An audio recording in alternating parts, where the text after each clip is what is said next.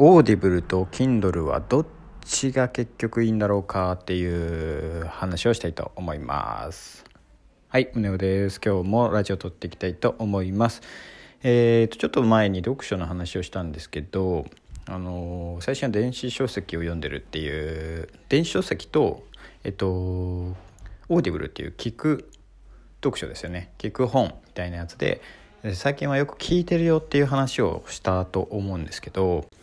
えっ、ー、とね Kindle でも、えーと、スマホの Siri の機能で画面を読み上げるっていう機能があるのである意味聞く読書ができちゃうんですよねそうなった時に Kindle とじゃあ Audible どっちがいいんだろうっていう話になるかなというふうに思いますで僕なりにえーと、とちょっと結論をまとめてみたんで、えー、今日はその話をしたいと思います。でまずはですねちょっとそれぞれ比較してみたいなと思うんですけどまず Kindle を、えー、Kindle を Siri に読み上げさせるっていうやり方と Audible のそれぞれの、えー、違いを見ていきたいと思うんですけどまず聞きやすさっていう面で言うとやっぱりねナレーターが読んでくれる Audible の方が聞きやすいのは聞きやすいです。ただうんとまあ Siri の読み上げでも別にそんな聞けないっていうことは全然なくてたまにねあの読み間違いみたいなことはあるんですけどおおむね問題ないっていう感じなので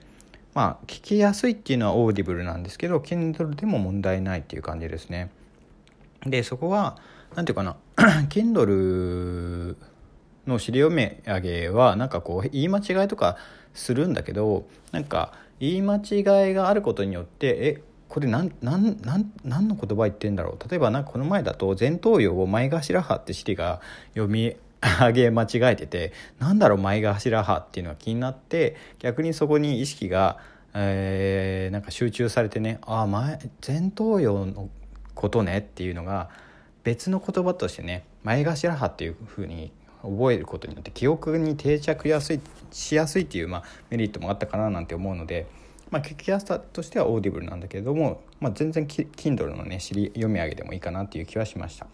あとは、えーと、そもそもの本のねカバー率なんだけどもこれは圧倒的に Kindle の方がやっぱりカバー率は多いです。あの Kindle Unlimited とかじゃなくてね普通の Kindle であればほぼおおむね最近の本は Kindle 化されているのでまあその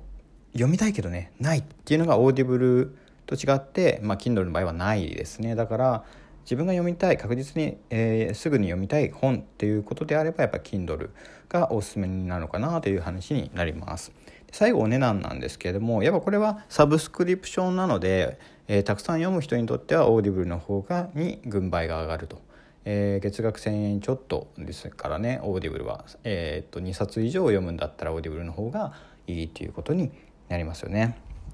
まあ、以上その3つのポイントで比較してみたんですけど聞きやすさカバー率お値段っていう形で比較してみたんですけどそれぞれどういうふうに使うのかあとどのくらい本を読むのかによっても変わってくるのかなと思っていて Kindle の尻読み上げはですねやっぱりねすぐ読みたい本とかねあこの本本屋で見たんだけど電子書籍ですぐに読みたいなとかっていうふうに思った時に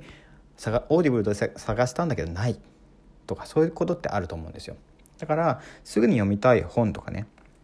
はやっぱ Kindle の方がいいのかなって思うのとあと Audible の欠点はですねあれなんて言ってたんだっけなーってサーチする力がちょっと弱いんですよ。そのテキスト検索みたいなのができるわけじゃないのでなんとなくあそこら辺でなんかこういうこと言ってたなって言った時にそこにクリップっていう機能は一応あるのでそこに飛ぶんだけどその周辺をね探してね、えー、特定しなきゃいけないっていうのでちょっとうんサーチ力っていう意味だと弱いですね。だから定期的に、えー、なんかその文面を参照したり複数回利用したいっていうシーンで言うとやっぱ Kindle の方がいいのかなと思います。もしかしたら Audible にもねそういう検索機能みたいなのがつくようになるかもしれないですけどね。で Audible の方は逆に、えー、っと読んでみようかなとかあるいは新規開拓の分野の本を読む時に、えー、使ってみるのがいいのかなと思っていてそれはサブスクリプションで、えー、何個読んでも基本的には月額は変わらないので新しい、えー、例えば普段小説読まない人が小説読んでみようかなとか普段あのえー、学術的なね難しい本は読まないんだけれどもちょっと、えー、聞いてみようっていうふうに思うような本を、えーと、オーディブルで、えー、読んでみるっていうのがいいのかなっていうふうに思います。でその結構活字を自分で目で追って読むって自分のモチベーションが高くないとできなかったりするんですよ。でもオーディブルは読んでくれるので聞いても聞いてなくても とりあえずはまずは相手が読んでくれるので、えー、モチベーションがね、えー、絶対これ読みたいっていう風なものじゃなくても結構読めたりするあとは難しくても結構話してくれることによって読めたりするっていうメリットがあるので、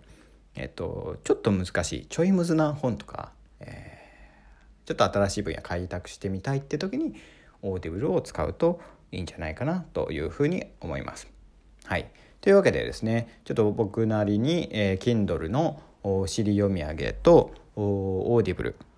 いわゆる聞く読書でどちらがいいのかっていうところでちょっといろいろと考えて、えー、お話をしてみました。というわけでねこれから読書の秋になっていきますけど、